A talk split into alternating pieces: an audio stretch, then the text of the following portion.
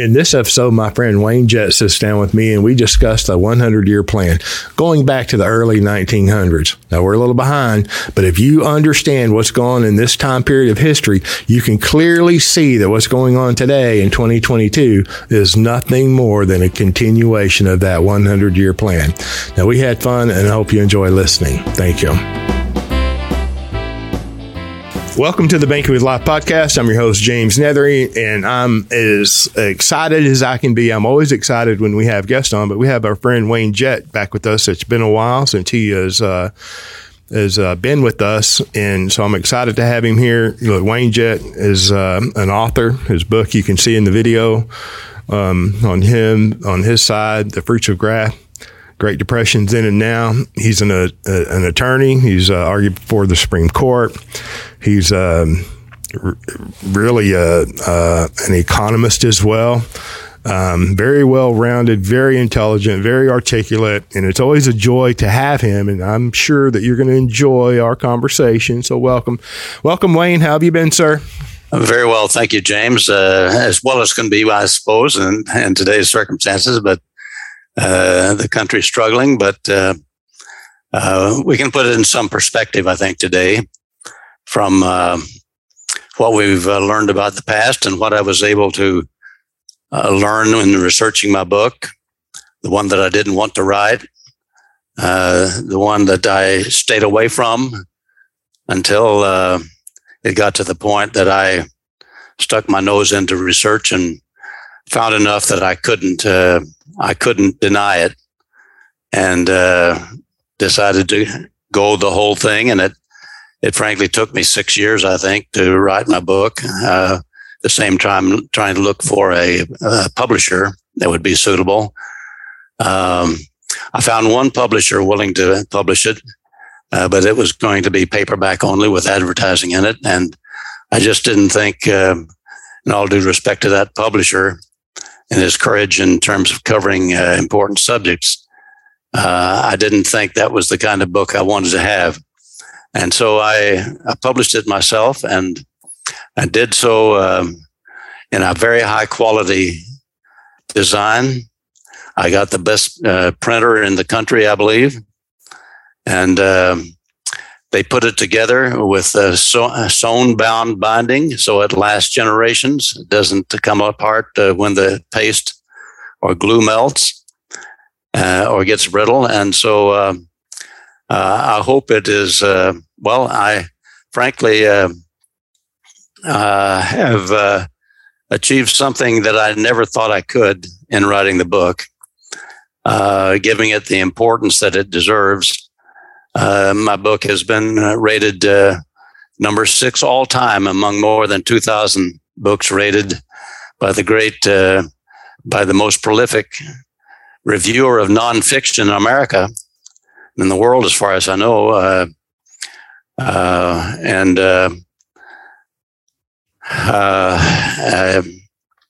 that gentleman rated it number six all time among more than 2,000 he had reviewed and uh, wound up get, uh, signing it seven stars, his highest rating. Uh, that was done uh, for only 25 books that he had had uh, reviewed. Uh, books that he concluded were transformative, life changing.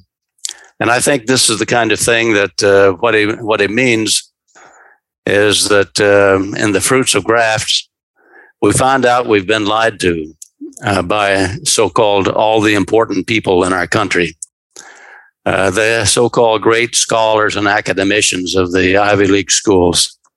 Uh, they've lied to us about economics, about economic theory. They've lied to us about history of what has been done in our country, about the uh, motives and the practices and the actions of our most revered presidents, uh, two of them uh, named Roosevelt, both of whom are lauded, and both of whom did uh, great, great harm and damage to the American people that they profess to uh, lead and, and love. And so uh, I'd, I'd be delighted to go through some of those things in more detail with you uh, I'd be happy to do that if that's what you'd like to do at this point. It is. It, I would love for you to do that. You know, I appreciate you writing the book. Thank you for doing that. Um, you know, and I, would like to know, uh, share an idea of how many publishers you had to go through to get to the one publisher, and then then, I mean, because that is really telling on the content of the book. You know, so number one, thank you for doing the work. How many publishers did you go through before you found the one that uh, was pretty non-committal to me? So no disrespect to the publisher, but you know, I well, agree it's hard you. to say. I, it's hard to say I went through publishers oh. because when you don't get a response from them, uh, it's hard to say you went through them. Oh, okay. Uh, you might have contacted, uh, but uh, nobody's interested in, in reading the uh, manuscript. Uh, nobody wants to talk about the kind of subject that you can summarize. Uh, and uh, it's clear why. Uh, my research uh, clearly determined that that uh, was a determined objective announced in 1901. And one of the things that, one of the books that I talk about in my book, the plan was to make sure that publishers are controlled. Uh, there had been a very important book uh, published, self published, by the way, initially uh, in 1879 uh, um, by a man that uh, that uh, really was a, a, tremendous contributor to our understanding, Henry George. I had never heard of him until I placed my hand on a book, uh, on the book written by him in my public library. Uh, even though I had uh, been you know, through uh, high school, through college, and so forth, so on, I, I was not familiar with this man, Henry George. Uh, he was actually a publisher of a small town, relatively small town newspaper in California uh, in the 1870s. And he had gone to New York City to uh, set up a wire service to serve his newspaper in California. Uh, so he could get news from the East, published in this uh, paper. And uh, while he was there, he wrote later that he had the experience of, uh, of being astonished at what dire poverty there was uh, in, a, in, of all places, right next to the richest people in the country right next to the Wall Street, New York City downtown area. Uh, he found great poverty and it impressed him so much he determined to find out how that could be and why. And uh, he wound up writing a, a book called uh, Wealth and Poverty. Uh, Progress, I'm sorry, Progress and Poverty is the name of the book. Uh, he self published it in 1879. Uh, it is so well written that it just uh, you know falls into your mind, you might say uh, that uh, his logic, his expression uh, is so well presented. I can see why it sold more books than any book in history in the world uh, on an economic subject.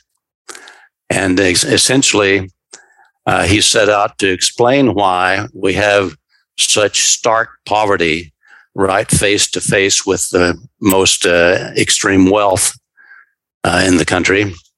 And uh, what he, uh, in just a few words, uh, more or less, uh, what he found was that there had been a practice among the elite, the, the, the powerful, rich class, that they would plan in advance the location of cities in the New World uh, they would uh, cast their net out and and plan together where they were going to build their next city and things of that sort. And they would buy all the land there uh, at uh, uh, pennies on the dollar because it's wilderness. And uh, they would lock up all the land holdings, and then they would start the progress of putting in the railroad and putting in this and that and so forth in order to make that land valuable. And uh, one of their tenets of operation was they would make sure that they did not sell the land, that the people who came out there to be in the new cities would have to rent, uh, would have to be their tenants. uh, would have to be their servants and so forth, uh, not the landowners, uh, until such times as as uh, the land, of course, made them well, made made them even wealthier. Um, he he discovered those circumstances and started reporting it, and uh, he went through and showed how he he laid out a proposal for a complete revision of the tax system in the country that would eliminate poverty, would have only a single tax, it would be the tax on undeveloped land equal to the rental value of it. Uh, with a tax like that, it would cause all of those rich people to sell the land rather than hold it.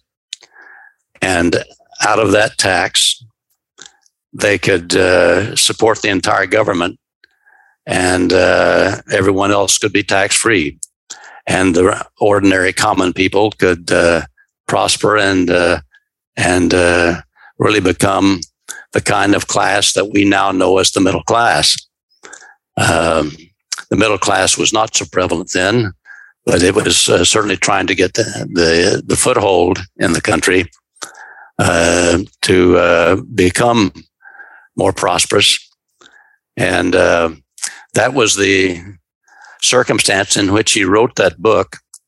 And with that single tax proposal, it basically hit the world like a, a barnstorm. And he sold uh, over 2 million copies in 20 years uh, between 1880 and 1900. Now, that still holds the record as the best selling book on economics ever written. And uh, it is uh, well deserved it. It uh, a very uh, enlightening book to read, uh, forthright, understandable, and makes perfect sense. Uh, but it struck right at the heart of how the ruling class rules and uh, threatened their uh, continuing to do what they want to do. Well, um, that book contained a particularly important paragraph right toward the end, the last chapter, last few pages, uh, in which Henry George said something different uh, in addition. He said, uh, There is a powerful pecuniary force that writes laws and molds thoughts in every nation. And he went on to say that uh, when powerful men speak about it, they speak in hushed tones. Uh, that uh, it is something that uh, cannot be talked about out in the open without uh, having a threat to, to your livelihood or existence. And so um, it basically sounded that small alarm right at the end that uh, to me is all important in uh, teaching us where we've been since 1880 and where we are now. Uh, it is uh, uh, that powerful pecuniary force that uh, is at play in the world of uh, 2022, uh, particularly in the United States of America right now, in Europe, uh, all over the world. Certainly, Russia has had its problems. most most viciously attacked of any nation in the world by that cabal uh, and we can go into, I, you know, my book uh, goes into that in, in some detail, detailing exactly how it was that uh, um, we, for example, in America in 1913, uh, not long after, I mean, not long after the publication, but there, I, am getting ahead of myself a little bit because uh, there was another book written in 1901 before the 1913 debacle in which we created a, uh, a Rothschild bank to handle the currency of America. Uh, to produce currency in America as opposed to uh, a gold based money. And uh, that was a tragic uh, turn of events. No doubt about it. That I'm certainly not the only one who has concluded that, but um, it has put us in the grip of that powerful elite that Henry George spoke about, because uh, in effect, they were given carte blanche to put out currency that was to take the place of money, and they could print it uh, without audit, and they could give it as much of it to themselves as they wished at any time, and they would never be asked about it. Uh, that's been the problem that we've been dealing with for the 20th century and this, the part of the 21st century that that we've lived through so far. And uh, um, I might at this point uh, get to the 1901 book that uh, is also a, a substantial, significant landmark in the literature of this this problem. It was written by an unknown Englishman at the time. The only thing he had written prior was uh, science fiction and and horror stories. Uh, but H.G. Wells uh, was put on the map as a an intellectual uh, by a book that he wrote called uh, the short title of it is Anticipations. Uh, but uh, it has actually a long scholarly title um, that makes it sound very academic. But we call it Anticipations. And what he did in that book is sort of the opposite of what uh, Henry George had done. Uh, he started off with a uh, kind of a an extremely boring chapter or section on uh, how it is that towns get put together and cities get to put together and things of that sort. And uh, it is so boring uh, and uh, leading nowhere that you say, "Well, I, I don't, I, I, don't need to read this thing anymore. Uh, let's just move on to something else that's worthwhile." Uh, but then uh, in the second section, about a third of the way into the book, all of a sudden, uh, the subject becomes very, very different. And uh, that different subject is that he simply takes a direct, straightforward hold on the the torch of uh, carrying the torch for the ruling elite and what they're going to have to do to get back the power that they're entitled to have because the middle class has become uh, a direct and growing threat to their continued rule over the world. that, in fact, uh, unless the ruling elite take, takes hold and uh, begins to uh, really uh, progress in a plan to destroy the middle class completely, uh, they would lose power forever and uh, never be able to get it back.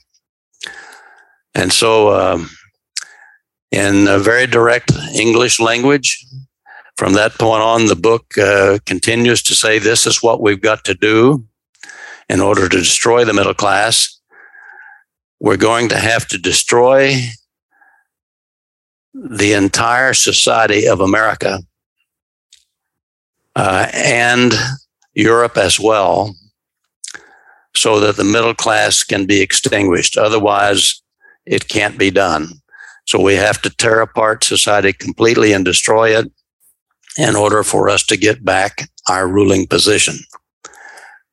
Uh, and in order to summarize that uh, quite a bit, um, he uh, winds up, well, he provides some things that they need to do. For example, as a uh, control all publishers. uh, for example, uh, own the banks, for example, uh, own the central banks that provide all the money or the currency, uh, uh, control all of that. But uh, when we get down to it, the plan was to be in a position by the year 2000. They need to learn how to poison all of the people of the abyss. Uh, that it's not a matter of simply putting them in their place. Many, many, many millions of people the world over need to be dead, uh, need to be poisoned.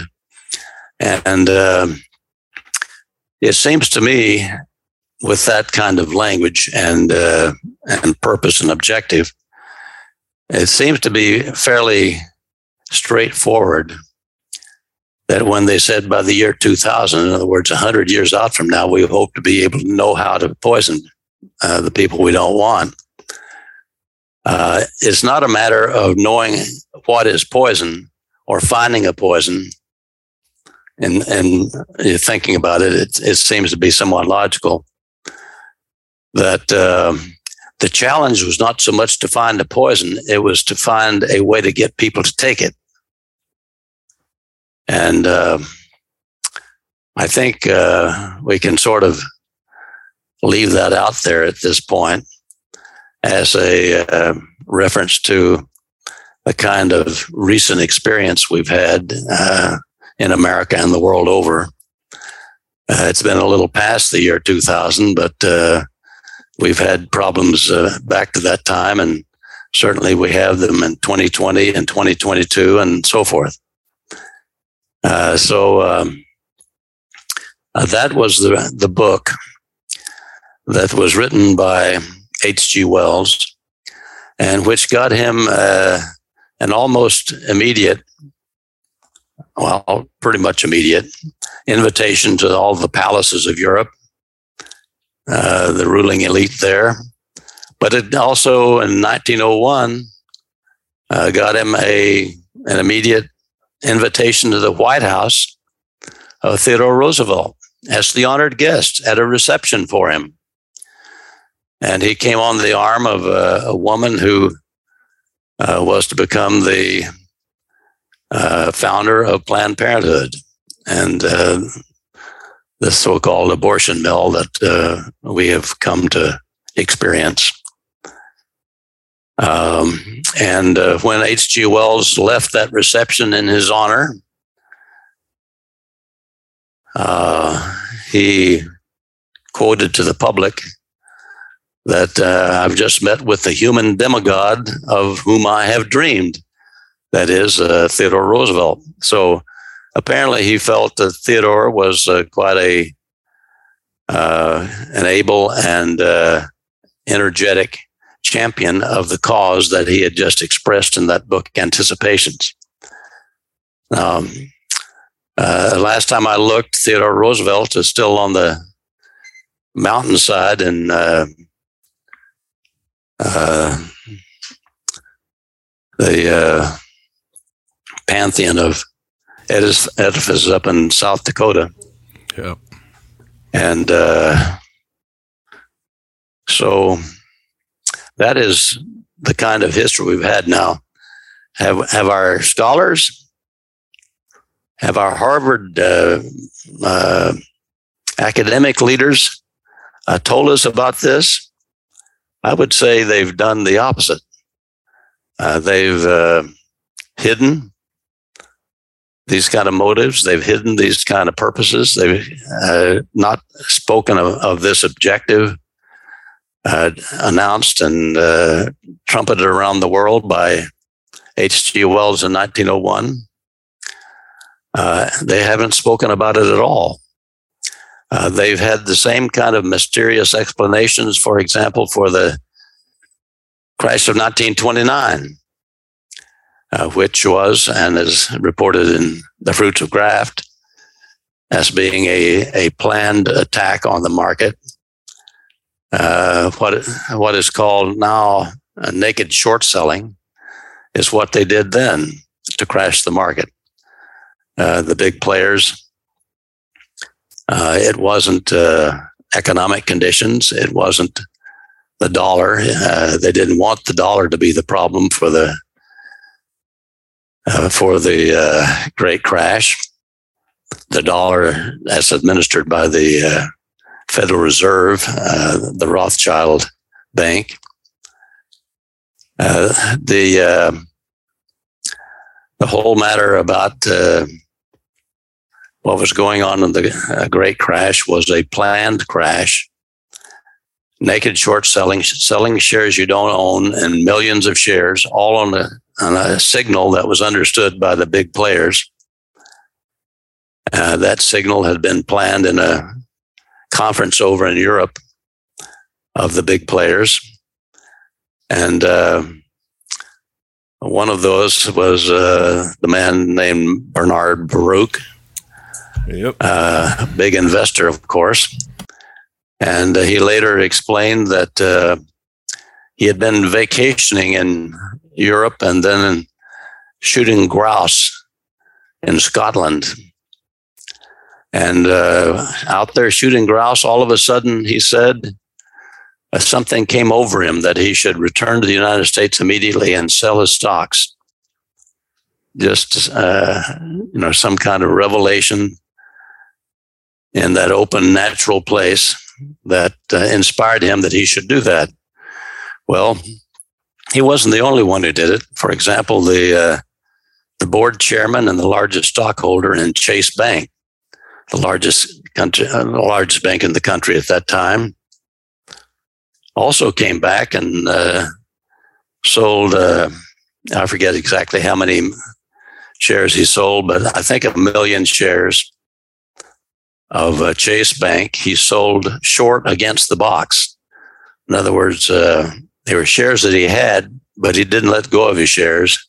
He kept them because he never wanted to sell them, but he did want to sell them at a high price that he could then buy back later at uh, a covering price um, that came out in in uh, interviews by the Senate uh, back in the early 30s when they had some hearings on that. Uh, but uh, somehow it never gets uh, much play in the history books written by our academic elite. Uh, so that is one reason, for example, that in 1939, a man who was uh, had been one of the bankers for the ruling elite in Europe uh, was uh, imprisoned by uh, Stalin in the Soviet Union and was questioned on uh, with uh, truth serums and things of that sort, make sure that he was lucid and able to express what he had in mind, as opposed to simply being scared to death because he had been sentenced to death. Um, he described the crash of 1929 as the most important revolutionary event in the 20th century. So it wasn't the October Revolution in Russia that was the most important revolutionary event. It was the crash of 29 that he felt was the most important because to the ruling elite, it had a more substantial effect in putting them where they wanted to be in, in terms of uh, is their move toward uh, returning to rule uh, the world over on a global basis without the middle class intervening and uh, getting in the way. Uh, so that's kind of a um, a, a fast and direct approach toward explaining the kinds of things that have affected the world up through now. The the the uh, the poisoning or, of 1917 the uh, flu influenza oh, yeah. of 1917 was one of the things. Uh, one of the things I mentioned in my book was uh, a piece of correspondence between uh, one of the big foundations and President Wilson, uh, telling him to make certain that uh, the war, World War One, doesn't end too soon, because uh, in effect they were just at the.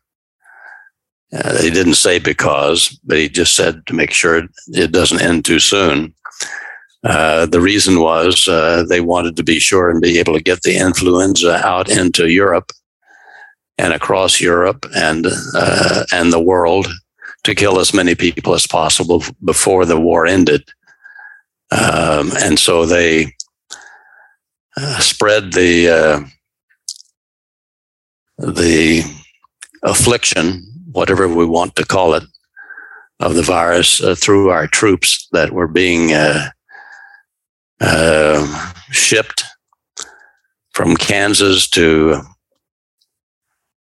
Europe and uh, to Spain, in fact, where they uh, spread the virus further. And then it uh, became worldwide and uh, killing um, tens of millions of people uh, over and above what the war was killing. that's the kind of history that unfortunately we have to deal with.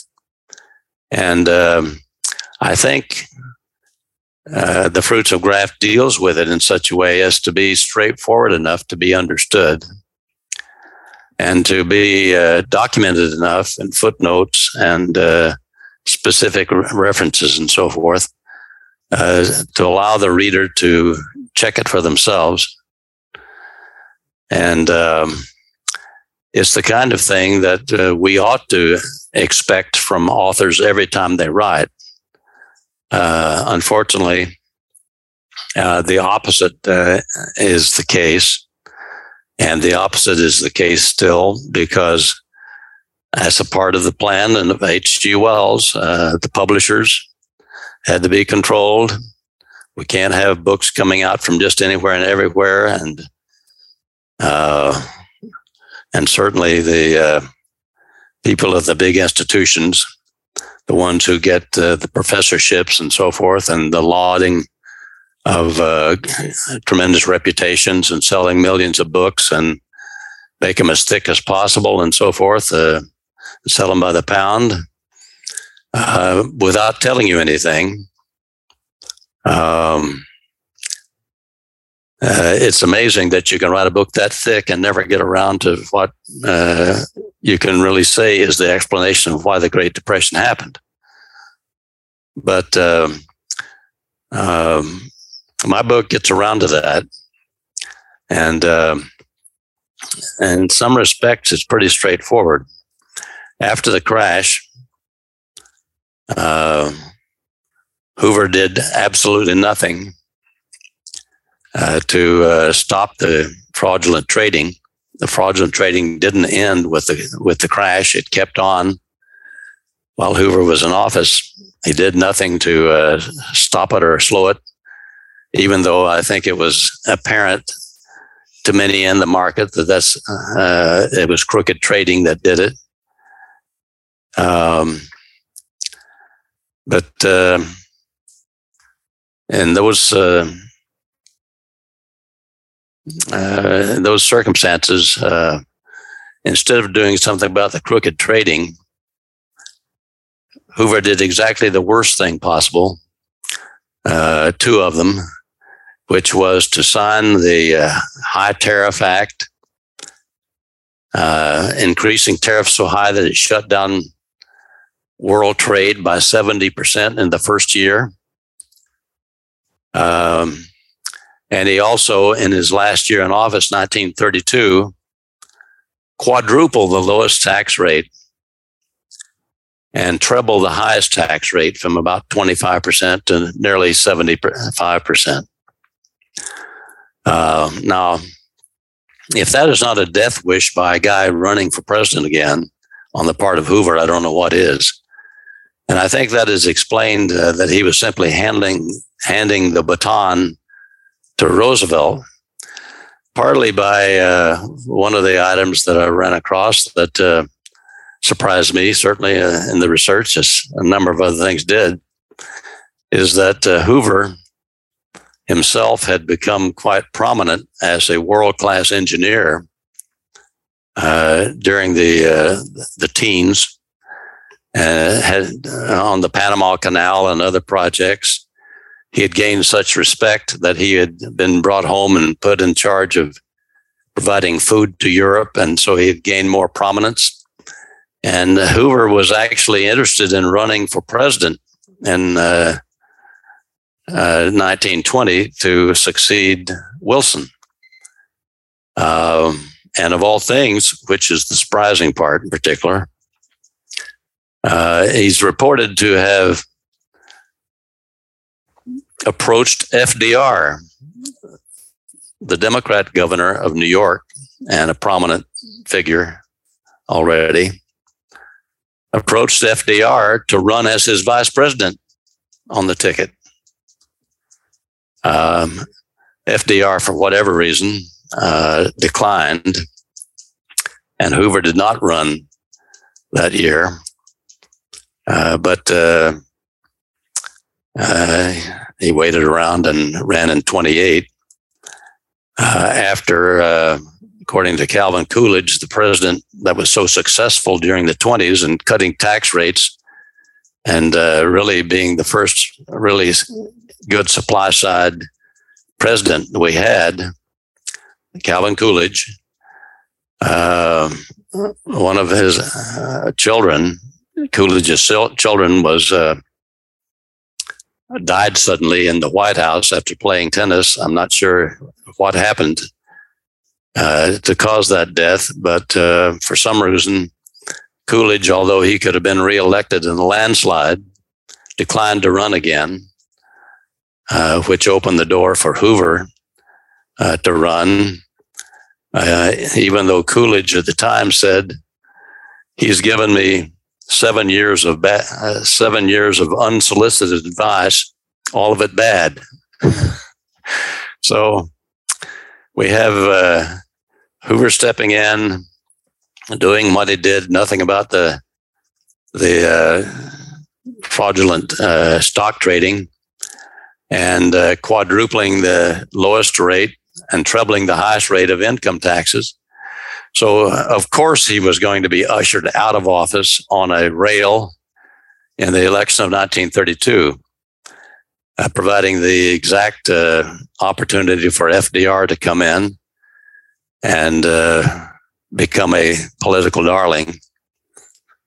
But of course, uh, what I reveal in my book in more detail than we can go into today uh, is that he did everything to make the depression as hard and deep and uh, deathly on the common person as a as a president could. Uh, I'd like to uh, just mention a couple of those things because they they uh, are so telling not only were they doing these completely stupid things, like when people were starving in this country, uh, pouring milk in the gutters to supposedly get the price up, killing baby pigs and burying the bodies so they would not grow into food animals to feed the people. Uh, and that would get the price up of pork. Um, well, let me tell you how he made sure that the price of pork was high. Uh, oh, I'm, I'm sorry, how the price of pork was low. Uh, the way he did that uh, was not only not reducing the price, the tremendous price increases that Hoover signed. He got into office, and and uh, FDR immediately began increasing tax rates even higher and adding new taxes uh, that had not been uh, present before.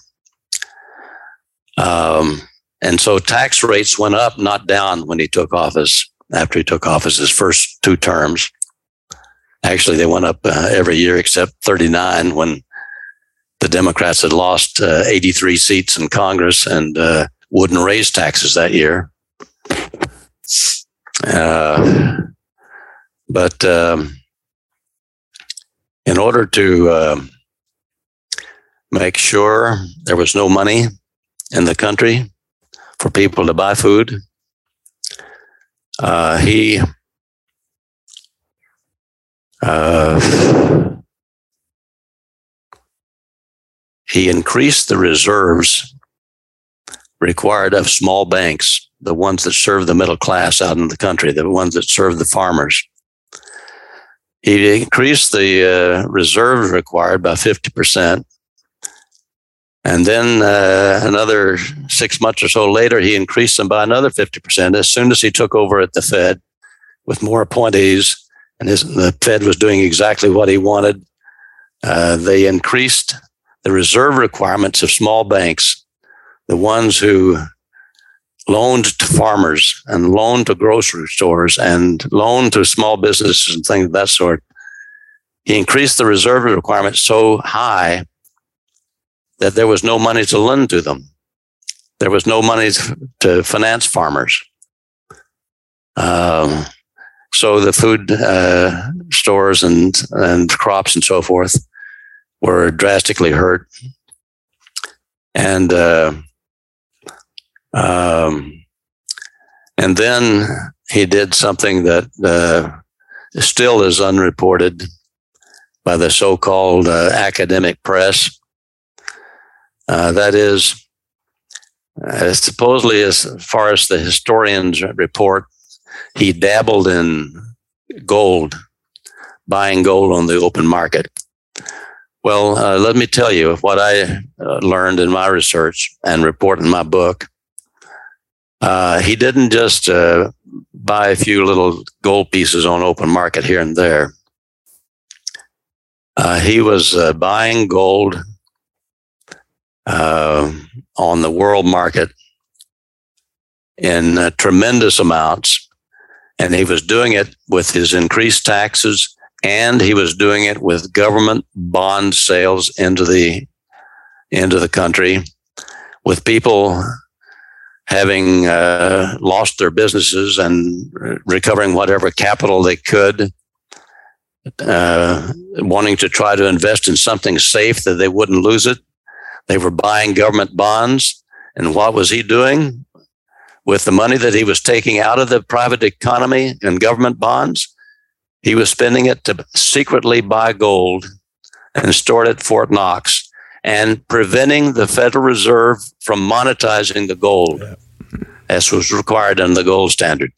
You have to monetize any gold you have in order to make sure that wherever the gold flows, there's enough money there for the economy to prosper and therefore uh, assist the world nations in prospering as well.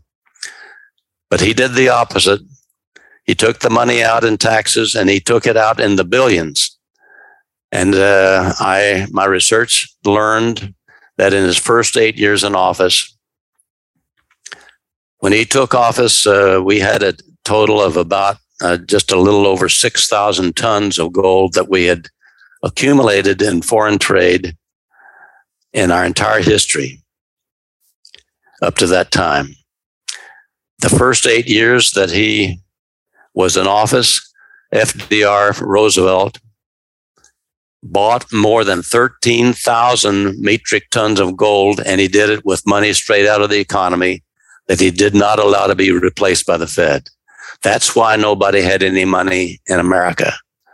Everybody was starving, that nobody had any money. You go to every town in America, they say, How are things here?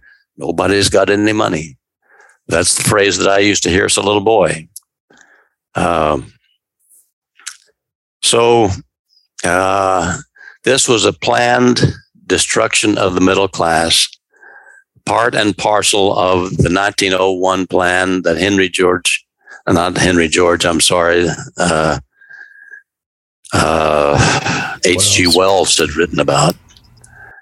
And uh, so we could go on and on. This is the kind of thing that our history uh, has been hidden from us the same thing has been true, uh, certainly since Roosevelt. Uh, the wars, uh, the wars that Americans have fought, have been wars planned and contrived by this uh, global cabal that wanted uh, people to go and fight. Uh, they they got their uh, they got their elitist uh, bank here in the United States from Woodrow Wilson, who broke his promise not to have an income tax and not to have a central bank, a private central bank. He broke both of those his first year in office. And um, America has suffered for it ever since. Uh, we uh, are still living with the effects of it. And uh, I've been writing for some some years that uh, the sooner the Fed is dead, the better. Uh, I think we're getting very close to that time, and uh, look for that progress to be made uh, in the not distant future.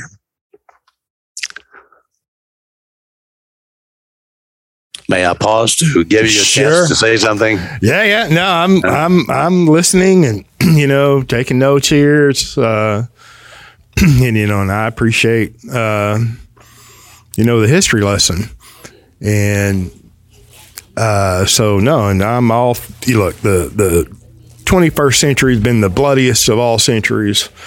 You know, if you the listener, anyone who wants to to like know the truth, if they will honestly look at history without preconceived ideas, and and if they have uh, age like your book, The Fruits of Graft, um, it will paint a clear picture of what is going on today. This is just a continuation of the 1901 plan. It's the same book, different chapter. They're behind uh, goal, and and I think that they don't like that and they're not comfortable with that, so they're ramping it up. Um, but yeah, so by all means, continue. And if we can get to the point where uh, I love your optimism that um, if you think the time's approaching that the Federal Reserve would be ended, I would be shocked. You know, so educate me on that. Um, well, it is at the point of failure.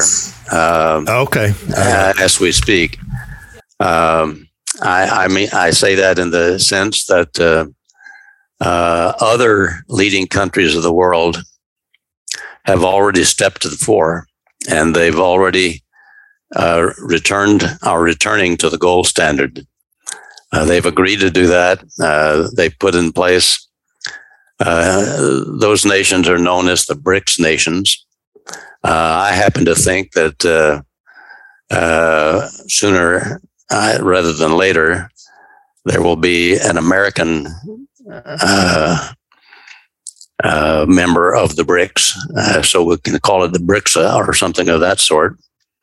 but I feel quite sure that the good part of our country is on that path and that uh, it's only the, the bad ones uh, controlled by those outside powerful forces, the globalist forces, that have kept us uh, away from it so far.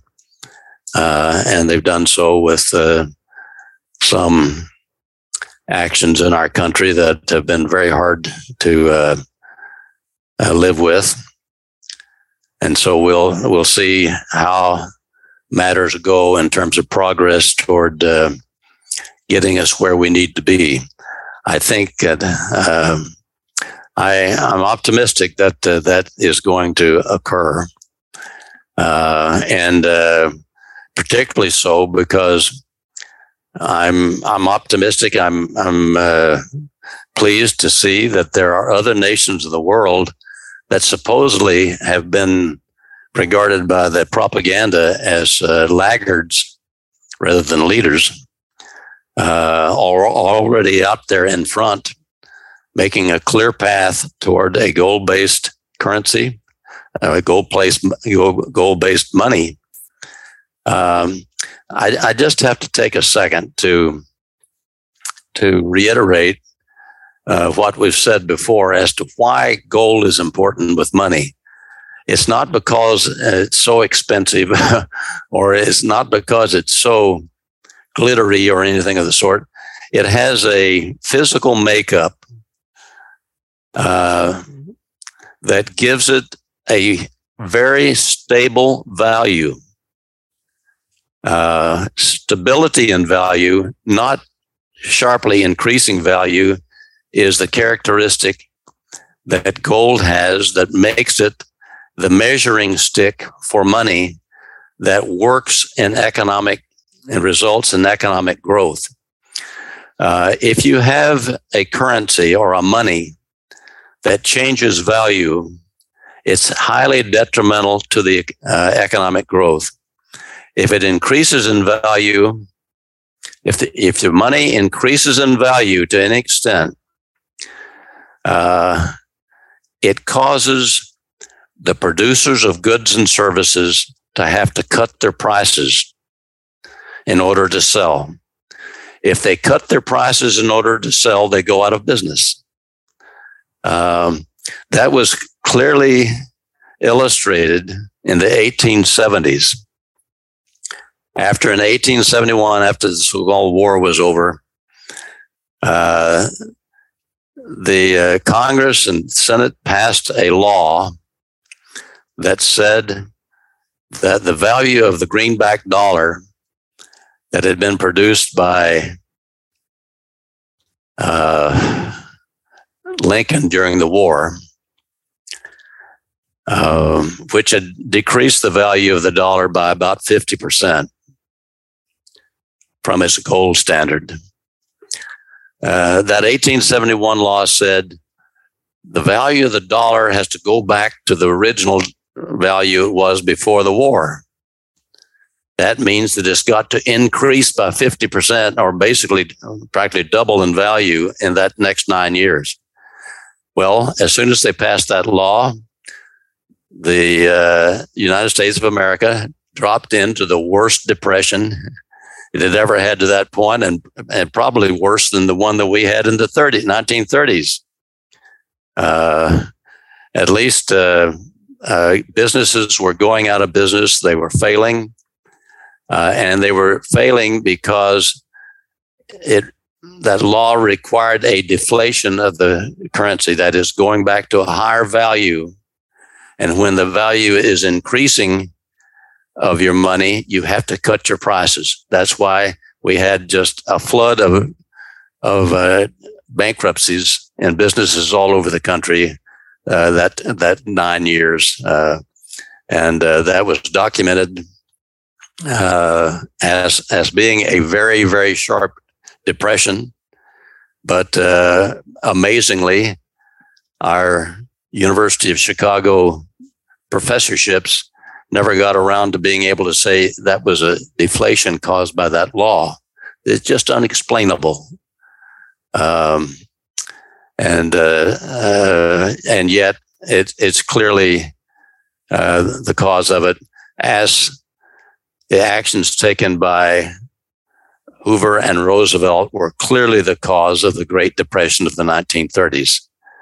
Um, the one thing I I haven't, uh, in my own mind, come up with a clear enough explanation about is how did they do the dust storms? Um, those were events that were uh, uh, seemed to me to be technology based. Mm-hmm. Uh, a kind of production that uh, has not been duplicated since. And I don't know how we came up with dust storms that would put dust over statewide areas six inches deep when we've never had those since. Um, but nevertheless, uh, those were the kind of things that the people were put through in the United States by their own government with a president, by a president that uh, was supposedly loved and cherished and put back in office for four terms uh, it was uh, uh, a, a, great, great deception to the American people, although many understood and simply never had a voice. It was the powers that be that have written the history books and uh, have misled and are still doing so. Uh, the big publishers are still just as bad as they ever have been, and so are the academics. I'm sorry to say.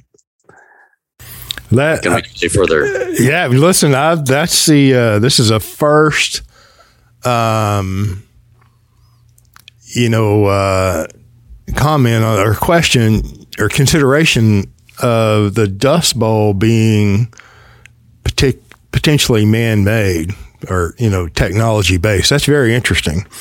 Well, let um, me just mention in that regard um, that Dust Bowl situation uh, took place well after the events uh, of the 1890s and uh, the technological revelations of the great Nikola Tesla.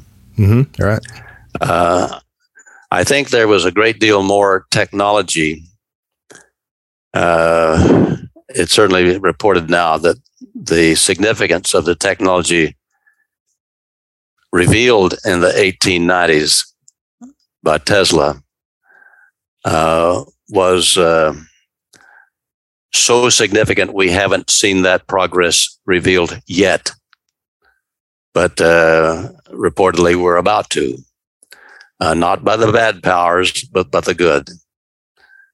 Uh, we've been kept in the kind of limited technology for reasons uh, that serve the globalists, uh, but not the well-being of of the people.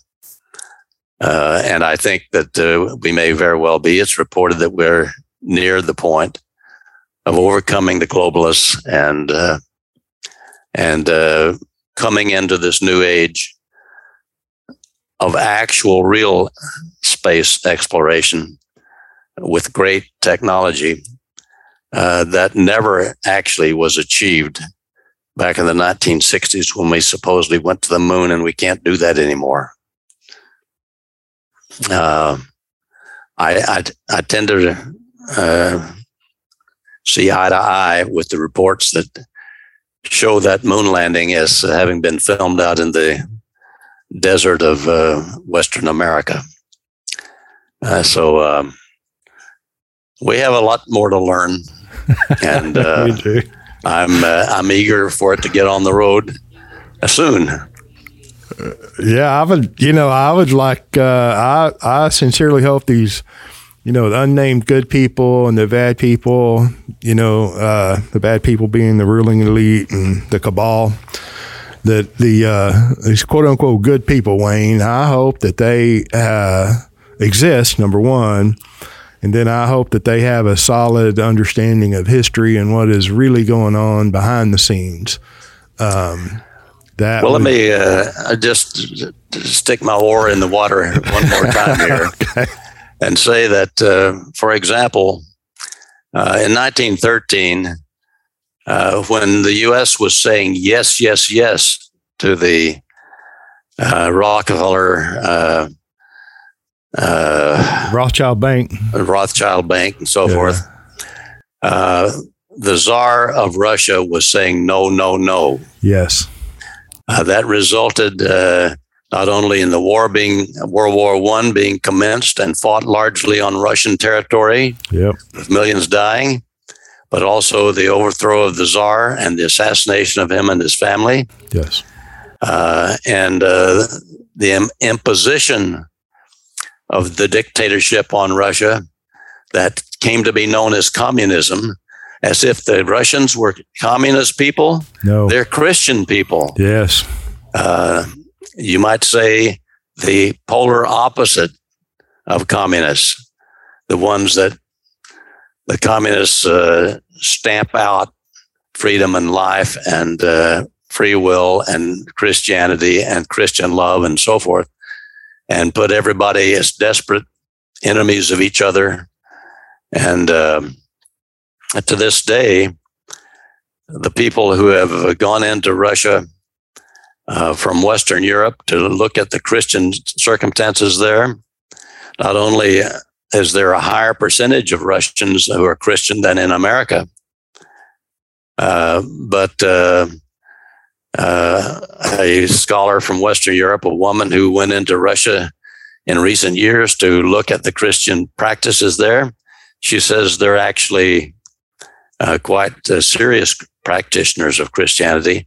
It's very appropriate in Russia to speak of Christian views and uh, and issues of uh, information uh, and faith uh, in social company and in social circumstances. While it seems to be uh, impolite in America to do so, uh, now I'm not making too much of that. There are serious Christians everywhere uh, I'm sure in America.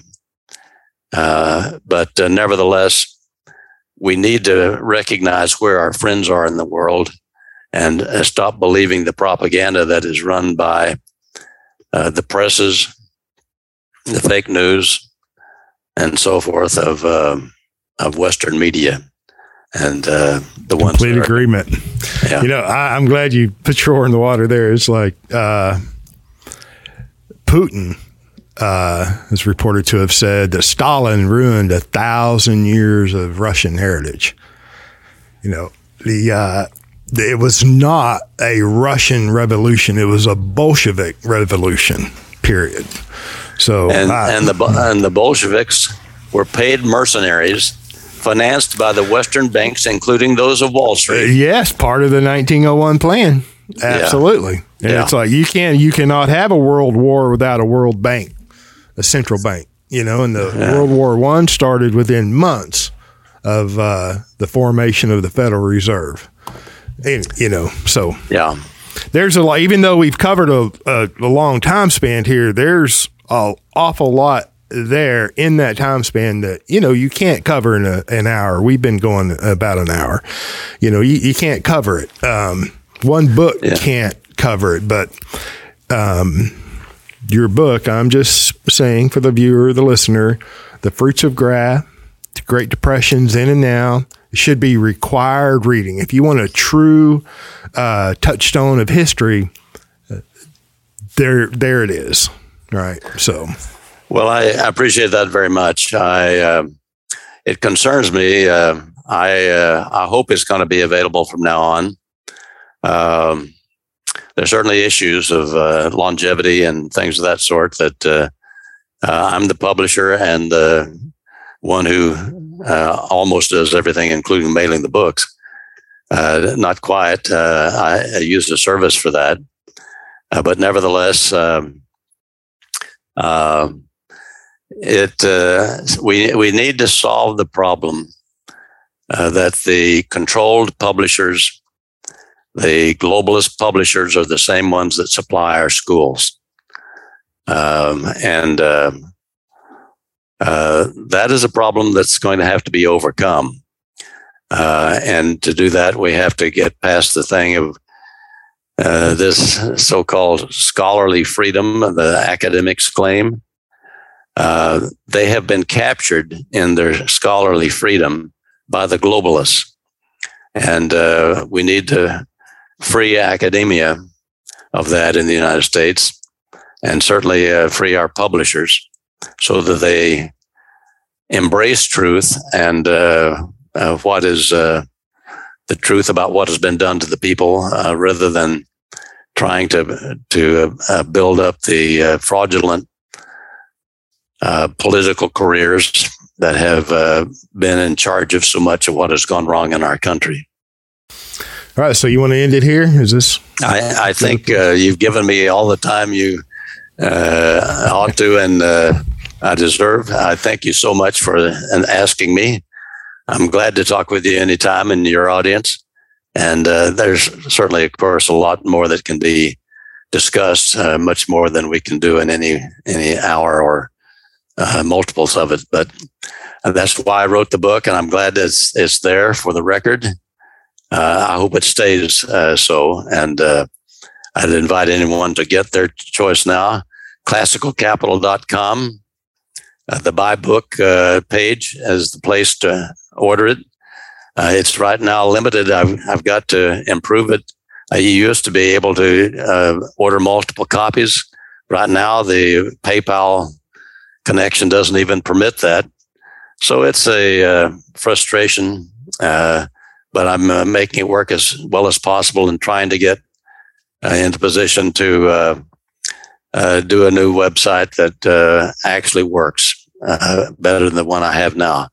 But I'm glad to have anything. I I I uh, publish uh, intermittent reports of current events on the website, and you can see those things now. I've got one out just in the last few days regarding current events, but. Um, we'll not go into that now. And and I, I thank you very much again uh, for uh, inviting me. You're welcome, Wayne Jett. You're welcome anytime uh, to come on as a guest. I appreciate you. I appreciate your work, and we'll put the uh, appropriate links in the notes so uh, people can track you down and purchase your book, which I highly encourage the listener, the viewer to do that. And uh, we'd help in any way that we can in promoting your books, your book, and your. Well, thank uh, you, James, and Merry Christmas to you and your family, and uh, God bless uh, all around, and uh, God bless our nation. Amen. And the Thanks. world. Thank you, Wayne. Have a great day. I appreciate you. Okay? You too. Thank you. you bet. Bye bye.